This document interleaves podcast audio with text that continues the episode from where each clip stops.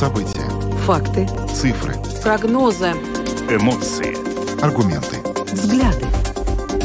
Подробности на Латвийском радио 4. Добрый день. Это программа «Подробности» на Латвийском радио 4. И ее для вас сегодня проведут Юлиана Шкагала и Евгений Антонов. и Евгений Антонов.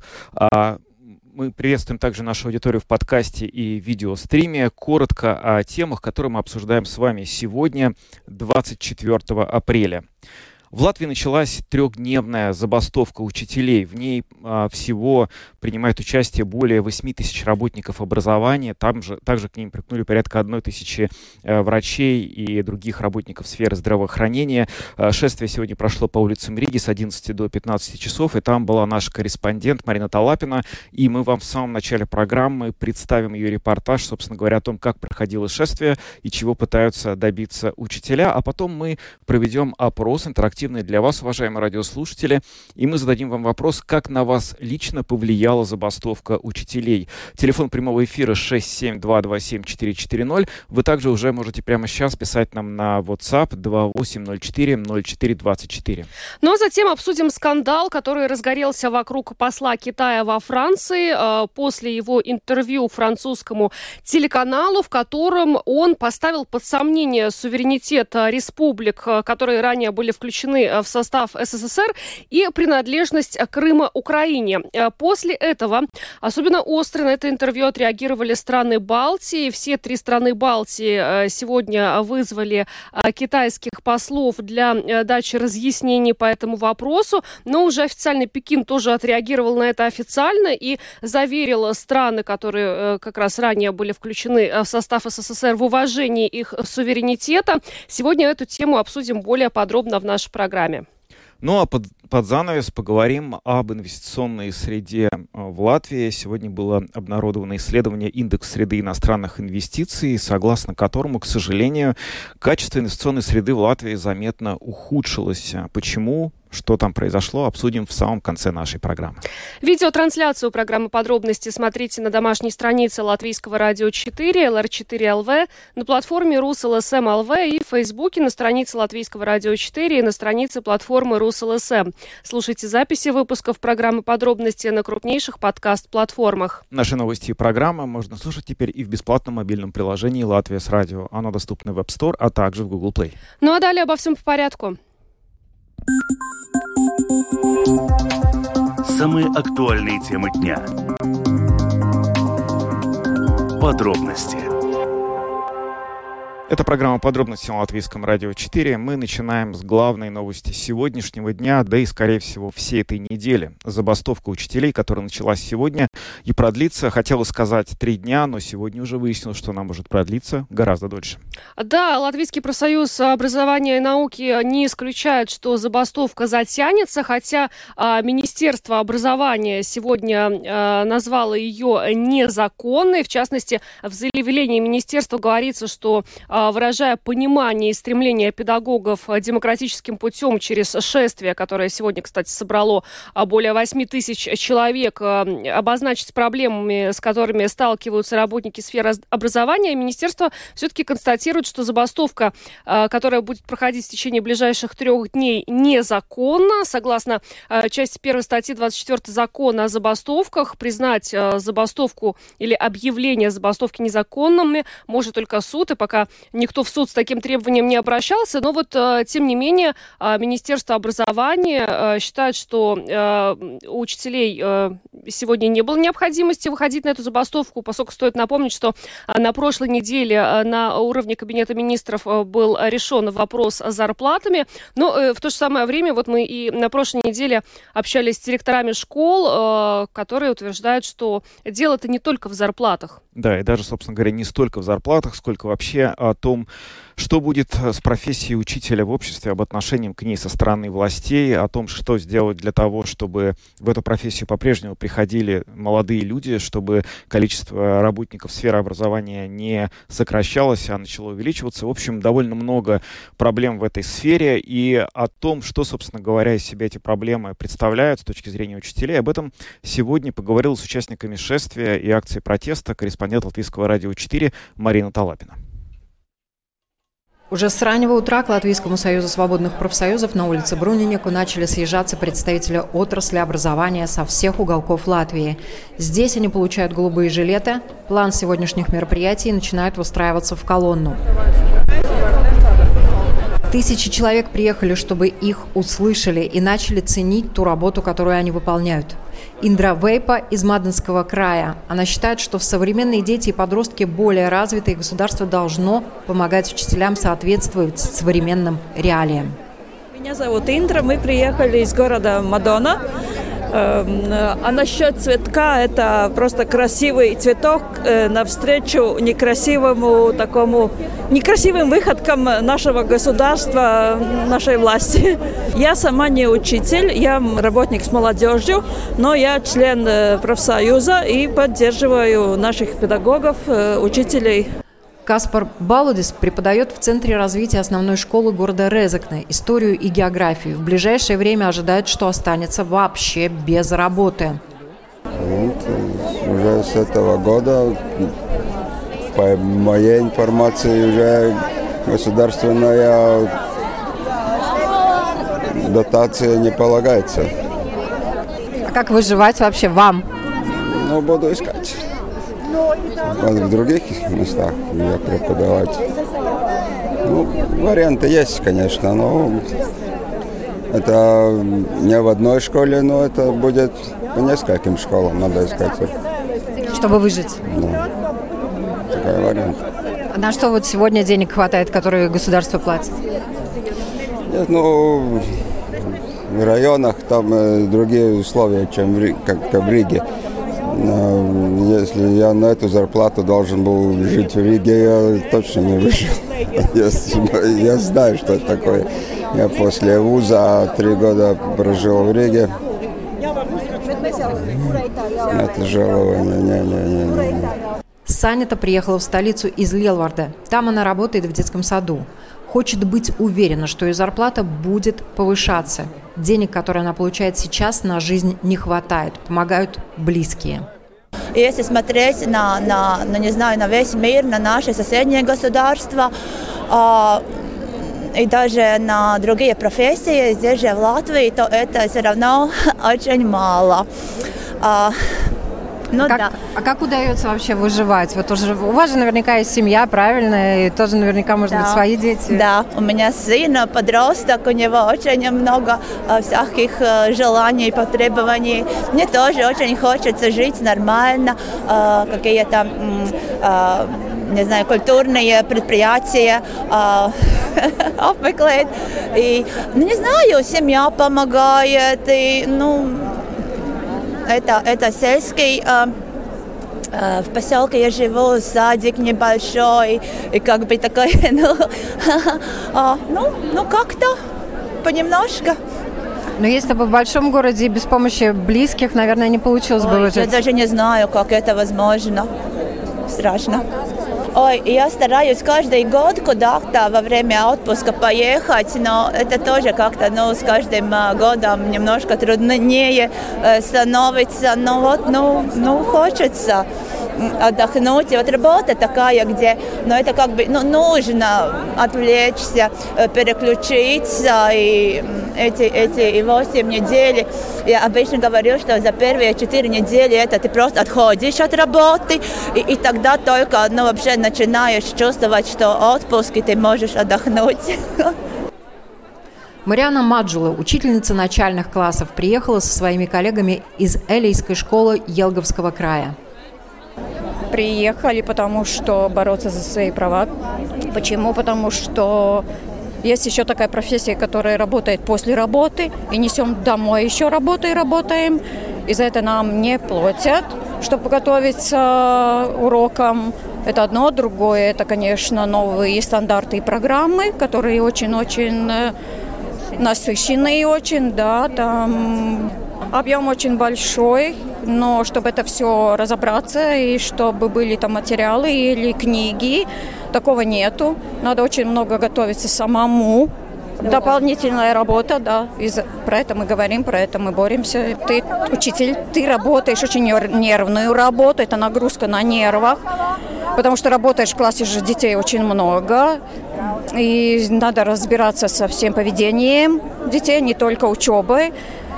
Конечно, мы все время экономим, да, он нам, чтобы мы там могли тоже, как и все, наверное, в Латвии большая часть работающих, заплатить теперь за коммунальный, и за еду и все остальное, да.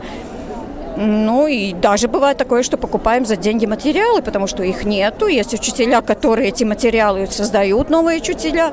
И даже покупаем за деньги эти материалы, чтобы могли работать, чтобы это было бы нам легче. Геннадий Бондаренко из Даугавпилса занимается там в учебном заведении хозяйственными и техническими делами. Чтобы выжить, хватается за любую подработку. Ну, не знаю, выживаем как-то. Еле-еле минималочку получаем. Так вот и живем. А на что хватает? Квартира, чуть-чуть покушать. В принципе, и все. В принципе, и все. Только-только. То есть, э, ну, никаких вариантов там помечтать, куда-то поехать вообще не получается? Нет, нет, нет, такого не может быть. А жена не ругает, не говорит, иди меняй работу? Ругает. Ну, придется, приходится на двух работах работать где-то, там, там, там. Так вот и выживаем помаленьку. Лолита Радкевич, библиотекарь из основной школы Сасканис в городе Даугавпилсе, чтобы сегодня добраться со своими коллегами из Латгалии в столицу, встала очень рано. И она тоже хочет быть услышанной. Я как библиотекарь, помимо как классный руководитель, ты же не можешь сказать, что у тебя в 5 часов заканчивается рабочий день. Если тебе в 8 часов звонят родители и надо решить какой-то, ну, вопросик, пусть это не будет какой-то глобальный вопрос, но все равно это вопрос, да. Это твое время. С одной стороны, может не отвечать, а с другой стороны, подождите, ну, они же, они же мои, один из 25 моих деток э, и их семьи, их родителей. И я, наверное, это пока они в школе, я за них тоже отвечаю. Дома мама, а в школе отвечаю я за них. А девочки, которые преподаватели, которые, вот смотрите, та же математика или языки. Если у человека 8 часов утром начинаются уроки, он отрабатывает 8 уроков без передышки, ну да, пусть будет там 30-40 минут, да, tukšā stunda, ja, kur aizskriet paēst. Ну, кажется, а что, она в 4 ушла домой. Алло, люди, она пришла домой, покормила свою семью, взяла свои паперки и начала заниматься к следующему дню, потому что утром она не может, понятно, что она красивая, но она просто красивая не может быть в следующий день, она должна готовить. И тогда это 10, 11, 12 часов, и если это день в день, ну как, какой эффект может быть, да? Как долго человек может в 11 часов шествие стартовало. Нескончаемым потоком, несмотря на дождь, растянулось шествие представителей сферы образования. Здесь учителя начальных классов, представители старшей и средней школы, технический персонал, представители центров по интересам. Все они идут и аплодируют. Аплодируют в первую очередь и себе, и для того, чтобы их услышали здесь, в кабинете министров, куда они прямо сейчас и направляются.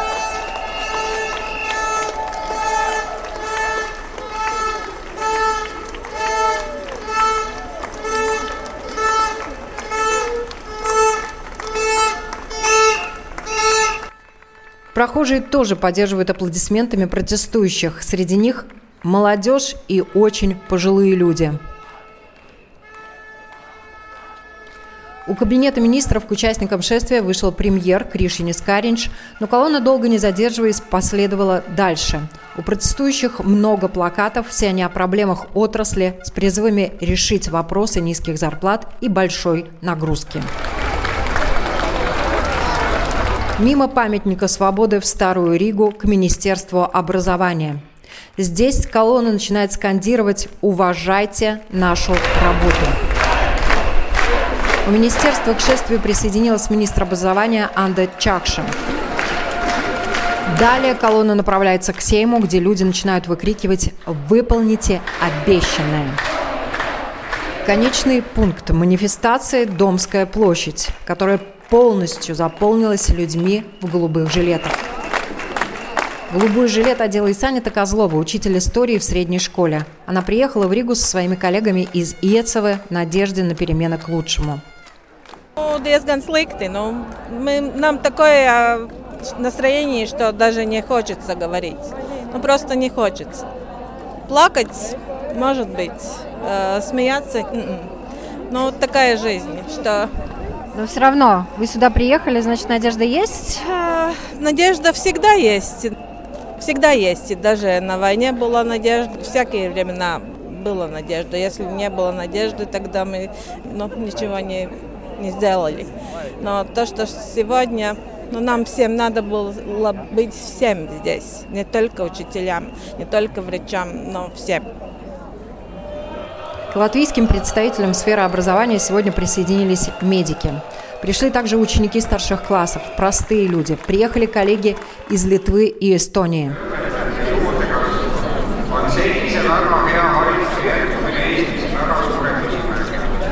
За последние десятилетия учителя со всей Латвии приезжают далеко не впервые в столицу для того, чтобы заявить о своих требованиях. Но впервые многие из них отмечают большую поддержку общества. И, возможно, сегодняшний день станет поворотным пунктом, и профессия учитель станет престижной и достойно оплачиваемой. Да, благодарим Марину Талапину, журналиста Латвийского радио 4, за репортаж э, с места событий, специально для программы «Подробности». Ну, э, мы слышали огромное количество простых человеческих историй. Это то, с чем сегодня сталкиваются не только педагоги, но и э, представители других профессий, работающие в сфере образования, и, и медики, которые к ним присоединились. Кстати, вот э, сегодня также стало известно, что медики тоже планируют акции протеста в мае и в июне э, вслед за педагогами. Но э, тем временем вот сегодня к протестующим э, вышли на сцене э, на Домской площади премьер Кришни Скаринч, министр образования Анда Чакши, министр финансов Арвил Сашраденс, премьер-министра Кришни Сакаринча сегодня освистали на Домской площади, но при всем при этом он призвал профсоюзы министра Чакшу к переговорам о дальнейших улучшениях в системе образования, но Понятно, что это еще, наверное, не конец. А посмотрим, какое решение примут учителя, потому что, вот как сегодня уже вначале отметили, э, все-таки есть э, у них э, предположение, что забастовка будет продлена. Да, они об этом сегодня сказали. Более того, сегодня уже после того, как, собственно, основная часть э, протестных мероприятий сегодняшнего дня в Риге была завершена, а, стало известно, что на портале общественных инициатив опубликован призыв Латвийского профсоюза работников образования и науки законодательно предусмотреть, что если правительство не выполняет обязательств, которые они взяли в соответствии с забастовочным соглашением, то оно должно уйти в отставку. И за 7 часов с момента публикации было собрано уже более трех тысяч а, из необходимых 10 а, тысяч, необходимые 10 тысяч для того, чтобы это предложение начал рассматривать Сэм. В общем, пока не очевидно, что действительно все за эти три дня, которые были изначально предусмотрены для этой забастовки, завершится. Так что к чему нам готовиться? Давайте теперь это с вами обсудим. Мы просим вас звонить, вы уже звоните, очень много звонков в студию. Как на вас лично повлияла забастовка учителей? Телефон прямого эфира 67227-440. Также пишите нам на WhatsApp 2804-04-24. И у нас есть первый звонок. Здравствуйте. Здравствуйте. Э, у меня бывшая Э, педагог, но я у него не спрашивал, я считаю, что это корректно, не хочу испортить отношения, потому что э, после там к ребенку заходил, да, она не просит, ну ладно, делал отношения, имеет, то есть я не знаю, я не в курсе, понимаете, но я считаю, что в этом самое главное, кстати, корректность того, чтобы никто имел права накануне перед забастовкой доканывать учителя, пойдет он или нет. Вот это самое главное в будущем может повлиять, что вот это э, такая своего рода гласность, но обратная. И еще догоночку, полсекунды просить, просто э, давно не звонил. Да и вообще классно, что у вас тут много очень много э, звонят люди, да, не дозвониться. Э, это, смотрите, вчера, буквально 10 секунд, вы говорите, как сделать так, чтобы депутаты голосовали, чтобы не отмалчивались. Очень просто. Просто. Отмолчался, хорошо, тебе дают две недели, никаких этих зверских вещей делать надо. Две недели дают, и за эти две недели а этим 4-5 листов восьмым шрифтом должен написать, почему ты не голосовал. Ага, и понятно, вот это спасибо. Вот мотивирует... Мы не можем развивать эту тему, к сожалению, потому что мы ее обсуждали в пятницу. Спасибо вам за звонок. Послушаем еще. Здравствуйте. А, говорите, пожалуйста, громче. Мы вас не слышим, перезвоните. Так, есть еще несколько звонков. Добрый вечер. Добрый вечер. А, добрый вечер. Вот, знаете, такое ситуация. Я хотел бы пожелать ему успеха, чтобы они даже довели свои требования. Или это, наверное, все-таки надо взять пример из литовцев, когда они литовцы начали бастовать, педагоги литовские. Три недели бастовали, сразу получился эффект. И поэтому надо, то же самое, ну, три, не три недели, ну, в общем, бастовать надо до последнего, пока если это пожелание не исполнится. Только так, иначе будет такая же ерунда будет обещать, будет, будет выполнять, в общем, люди будут страдать. А действительно, это довольно тяжелая работа. Только работает 8 часов, допустим, в той же школе. Да. Потом Спасибо. Но они будет- сами про это говорили. Вы знаете, это понятно, что вызывает сочувствие, желание, чтобы стала жизнь лучше учителей. Но вопрос при этом в том, насколько а, мы сами страдаем от этого. Как раз хочется, чтобы вы звонили, рассказывали ваши истории, как лично на вас повлияла забастовка учителей. Насколько ваша жизнь изменилась сегодня и как вы готовитесь э, к ближайшим двум дням, считалось раньше. Теперь, может быть, даже больше, чем к двум. Здравствуйте. Алло. Да, здравствуйте, слушаем вас. Да, добрый день. Добрый. Вот у меня, у меня возник вопрос. Поскольку, значит, э, профессиональное объединение организует э, забастовку, значит, э, в эту профессию входят не только работающие учителя, но и пенсионеры. Возьмите пример с мо- моряков. Как профсоюз моряка, мо- моряков заботится о своих пенсионерах. А почему, интересно, вот э, профсоюзы медиков и, значит, учителей о своих пенсионерах не заботятся?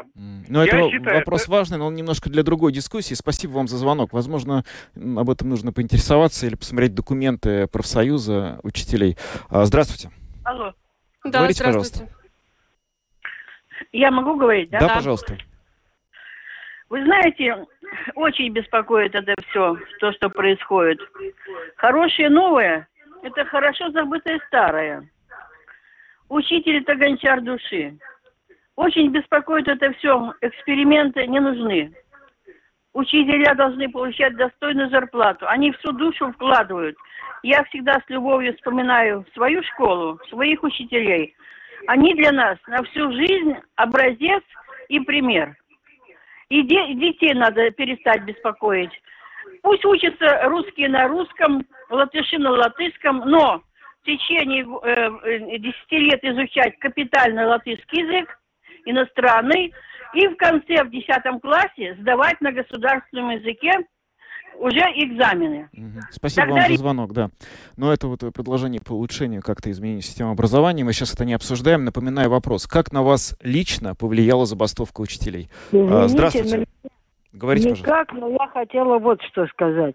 Ведь очень часто во многих школах пренебрежительно, презрительное отношение к учительницам, которые не могут одеваться, как сейчас одеваются многие школьницы.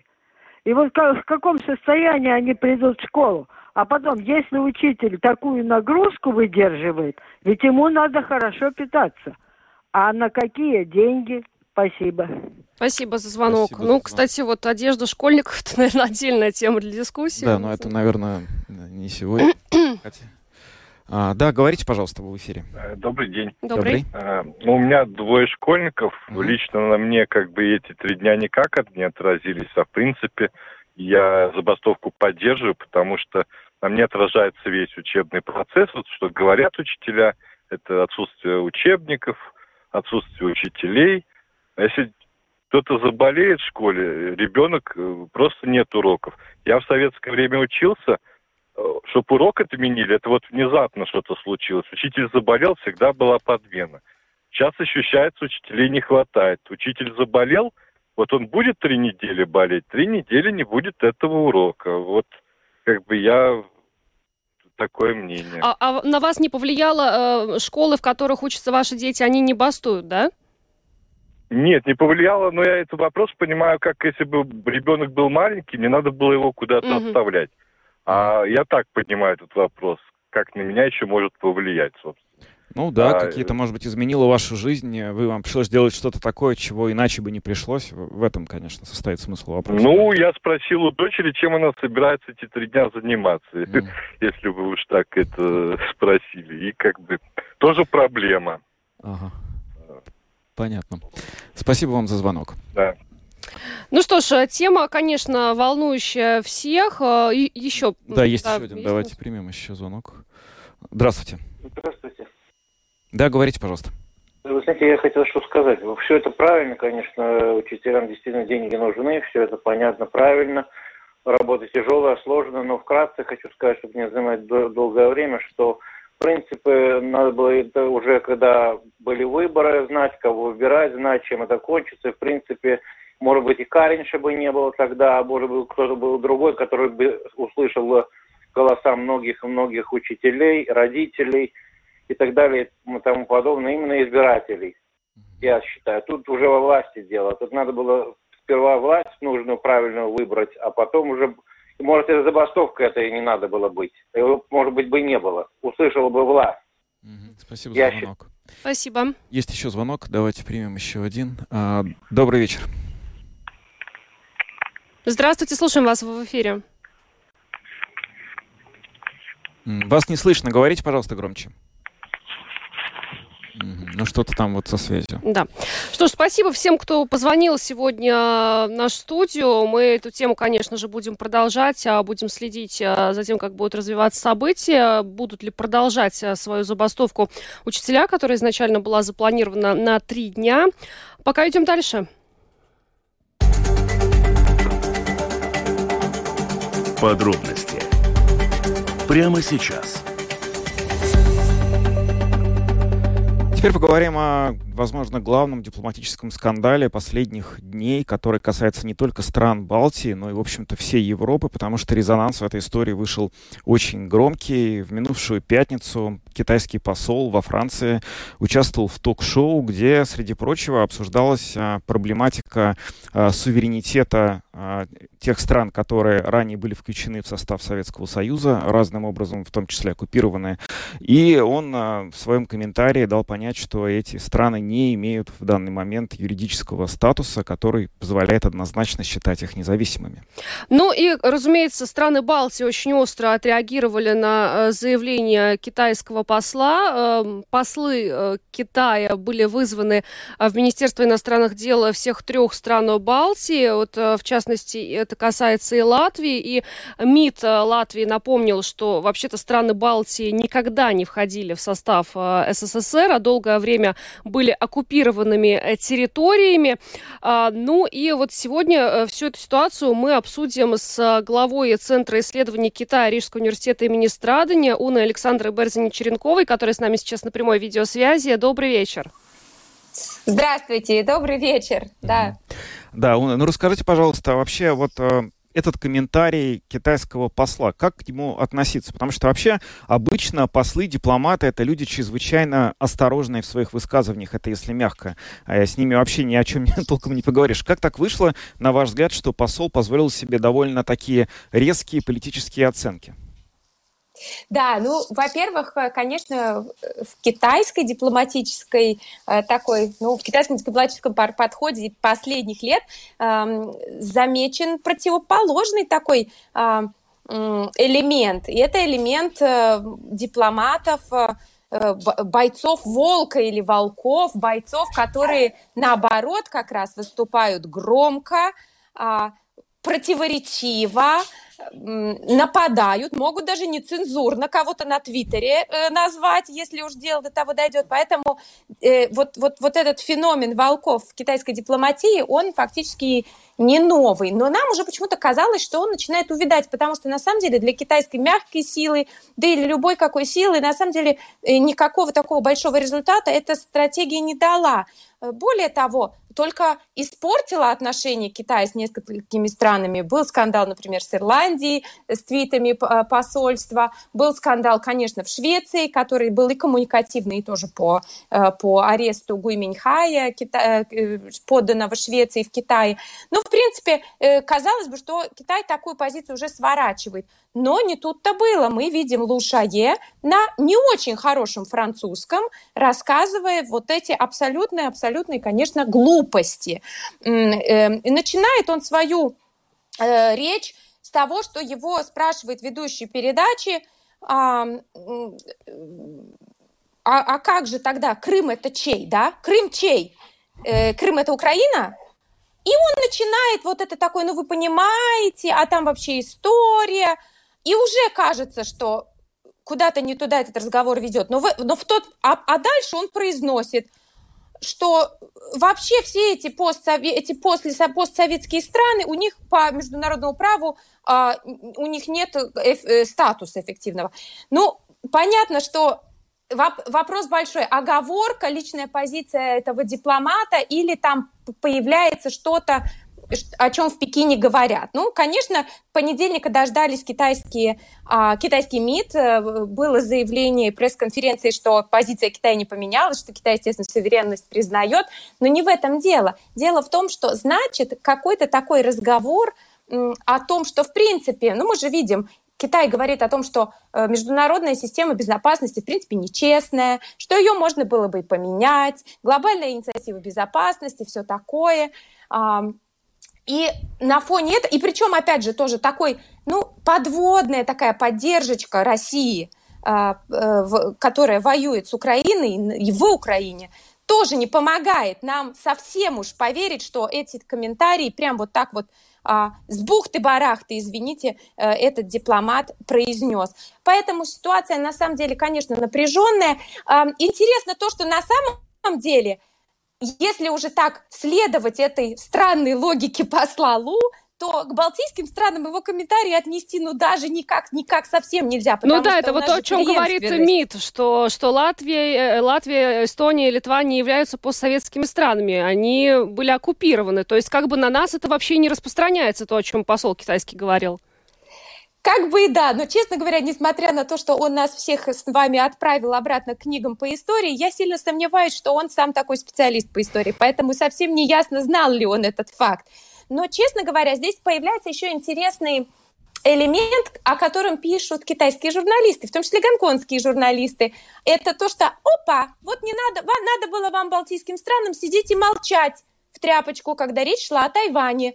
Вы про наш суверенитет тут что-то говорите, да? А мы тогда про ваш можем сказать. То есть фактически даже такое чтение. Ну, конечно, что эта интерпретация, опять же, ну, этот аргумент, он не четен, он не, не до конца э, правилен, потому что, ну, литовская позиция по Тайваню, она... Ну, во-первых, все, все балтийские страны все еще придерживаются политики одного Китая, а во-вторых, э, все же есть некоторая градация в отношении Литвы и в отношении Латвии и Эстонии к Китаю. Поэтому так уж прямо говорить, что все три балтийские страны вот э, совсем одинаковые, в этом это тоже неправильно. Но мы из этих комментариев видим, что все же какая-то доля а, доля сказки в этой сказке все же есть. Уна, вот как раз я по этому поводу хотела вас спросить. Ведь э, то, что раньше вот вы уже выделили, что у Литвы была такая и остается особая позиция по Тайваню, это действительно так, потому что, ну сколько, два года назад был этот довольно громкий скандал, э, когда Литва открыла экономическое торговое представительство у себя, тайваньское, чего раньше никто не делал,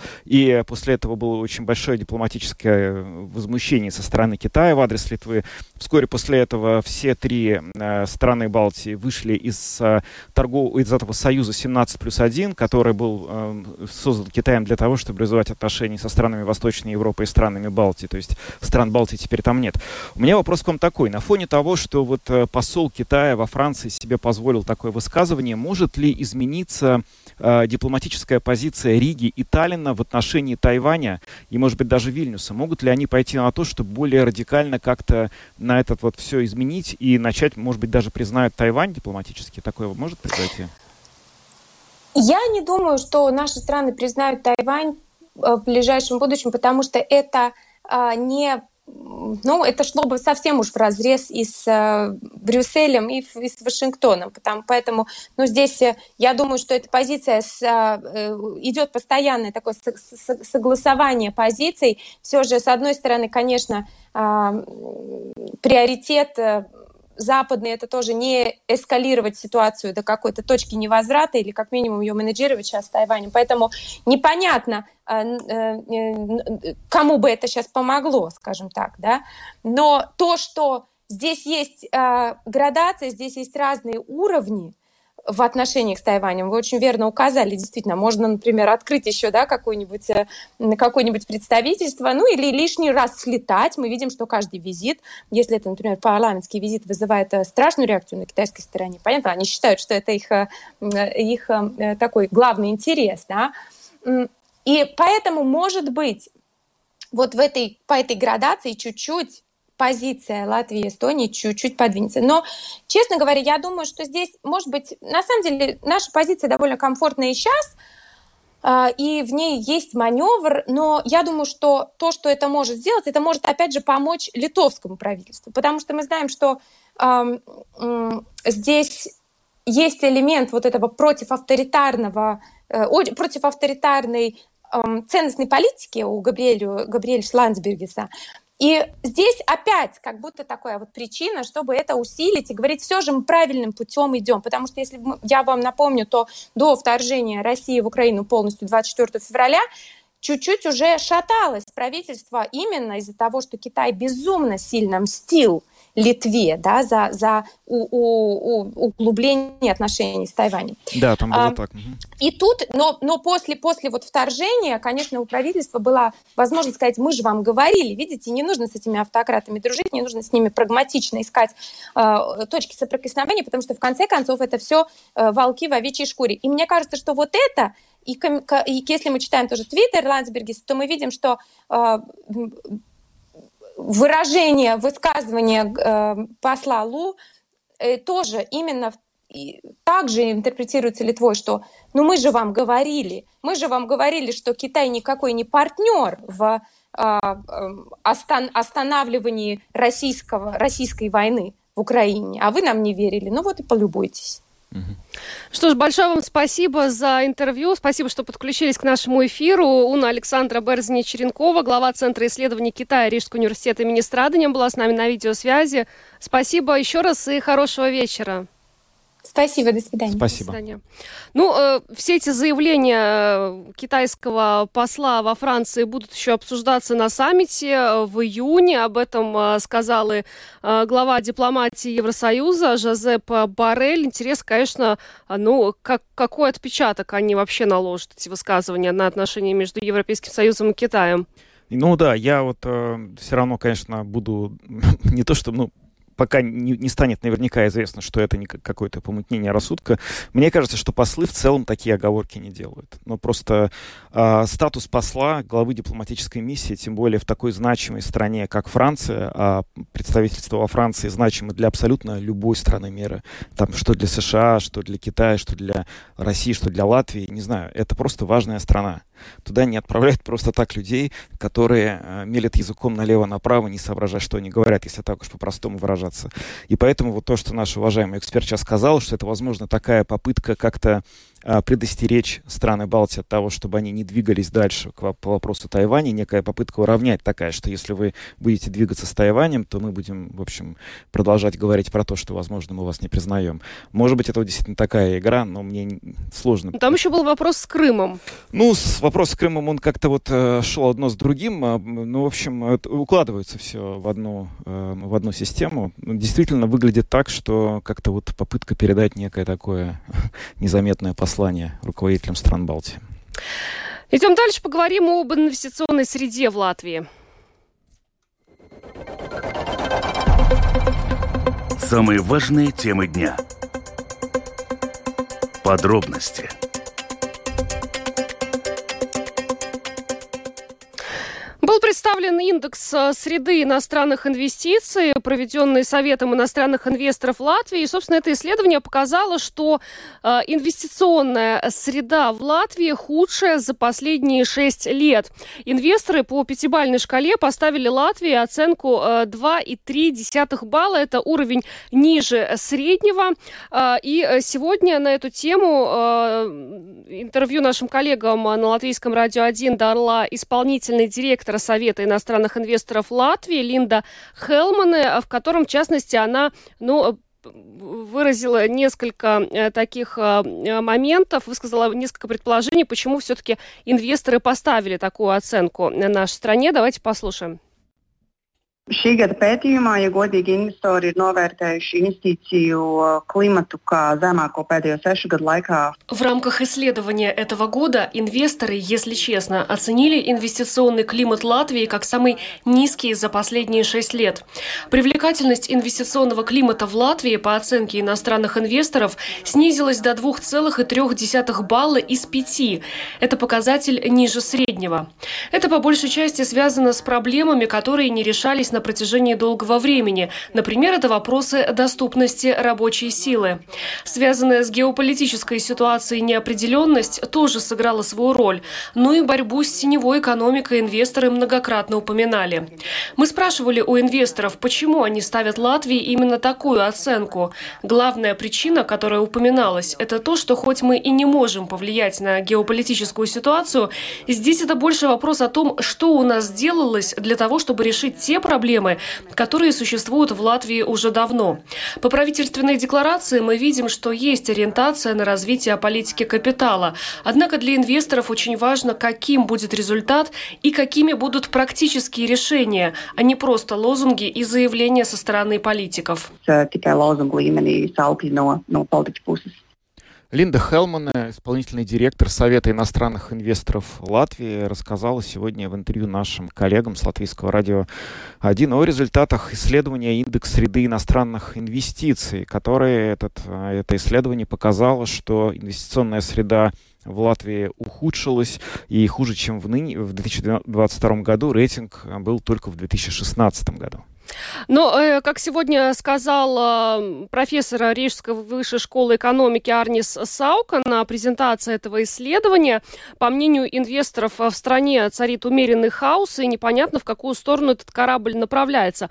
Но э, есть те приоритеты, которые с точки зрения иностранных инвесторов должны здесь быть реализованы. Это эффективность государственного управления, дигитализация, содействие энергетической независимости, независимости, достижения целей устойчивого развития, а также совершенствование системы образования. Ну, конечно же, для потенциальных инвесторов, которые вот будут видеть, что согласно этому индексу у Латвии такая достаточно низкая оценка, ниже среднего, ну, это не будет хорошим уж сигналом. Ну, надо сказать, что это обеспокоенность инвесторов, которая, в общем, эта обеспокоенность сама по себе выглядит довольно тревожно. Она пока, к счастью, не приводит к тому, что объем этих инвестиций полностью сокращается. В частности, 79 9% иностранных инвесторов заявили, что продолжат инвестировать в Латвию. То есть, вероятно, следует воспринимать вот это вот исследование скорее как такой э, сигнал того, что может случиться в будущем, и постараться сейчас как-то сделать так, чтобы в будущем это плохое не случилось, пока еще инвесторы продолжают верить в Латвию и продолжают вкладывать деньги в ее экономику. Ну что ж, на этом мы завершаем программу подробности. С вами были Евгений Антонов, Юлиана Шкагала, звукооператор Том Шупейко, видеооператор Роман Жуков. Всем до завтра, хорошего вечера. До свидания.